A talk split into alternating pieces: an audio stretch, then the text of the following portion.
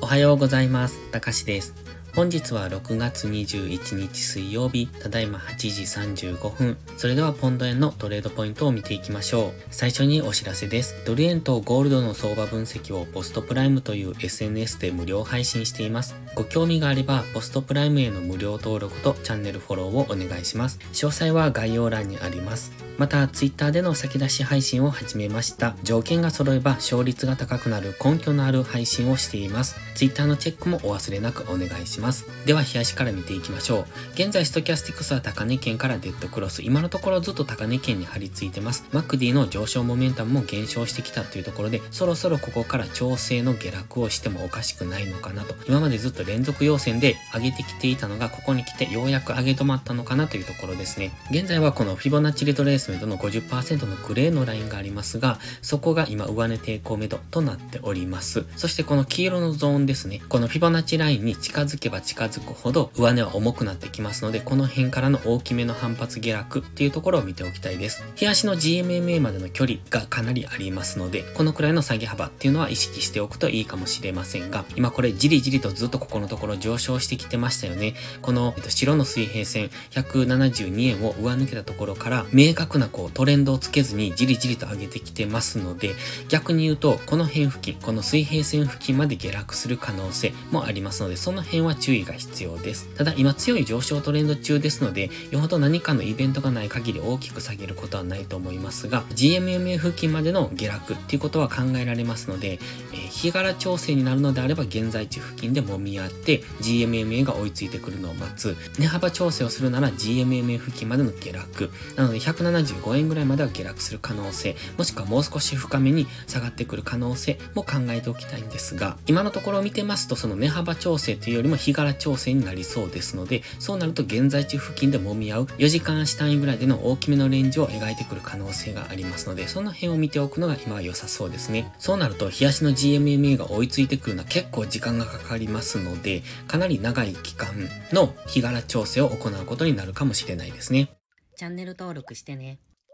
では4時間足です。4時間足を見てもじりじりと上昇してますよね。浅い押しはつけてますが、明確な押しをつけてませんので、どこで止まるのかが分かりにくくなってます。ので、直近の上昇にフィボナッチリトレースメントを当ててます。この23.6%が昨日反発してきているポイントですね。そしてもう一段深く入れば38.2%というところが意識されてくると思いますので、現在はそのあたりまでの下落を見ておく。だいたい180円、もしくはもう一段下ですと178.5ぐらいまでの下落は見ておくといいかもしれません。ただ今4時間足ストキャスティクスは安値圏からゴールデンクロスしてます。前回のゴールデンクロスからの上昇っていうのはこのあたりですね。6月の半ばぐらいからの上昇になってきますので、そう考えるとそろそろ反発上昇してもいいところ、そして GMMA 付近ですので、このあたりから現在地付近から反発上昇してくるのかというところですね。ただ Mac で弱いですので、すぐに反発上昇というよりはまだもう少し調整をしてからの上昇になるのかなという、そんんな印象を持ってますので、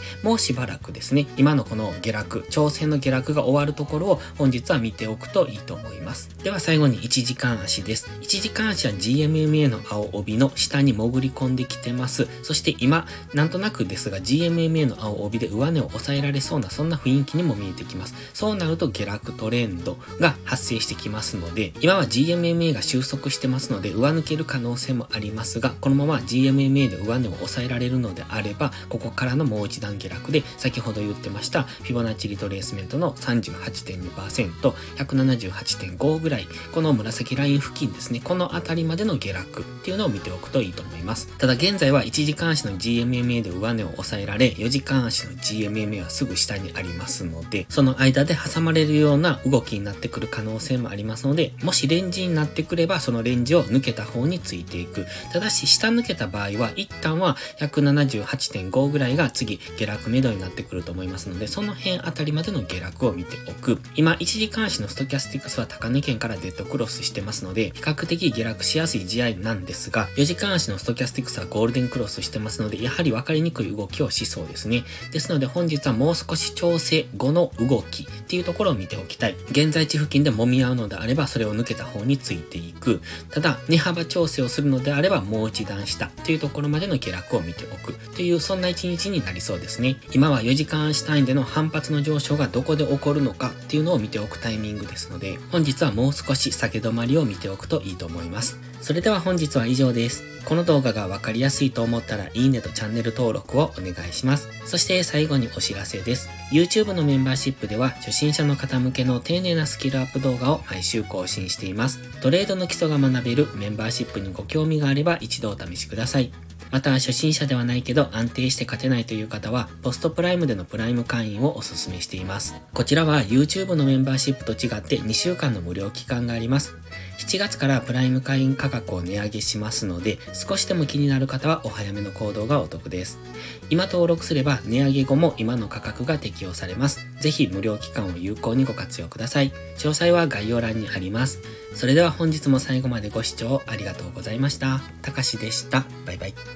インジケーターの使い方解説ブログを書きました。GMMA、ストキャスティクス、 MACD の使い方について詳しく書いてます。まずは一度目を通してみてください。きっとスキルアップのお役に立てると思います。インジケーターは何気なく表示させるのではなく、理解して使いこなすことが大切です。また、インジケーターを使ったエントリー手法のテキスト販売を始めました。こちらは初心者から中級者向けですが、初心者の方向けの初級編もご用意しています。勝つための聖杯なんてありません。だからこそ地味にコツコツとスキルを積み上げていくものです。このテキストはそんな方のお力になれると信じています。せっかく FX を始めたのですから、明るい未来を夢見て頑張りましょう。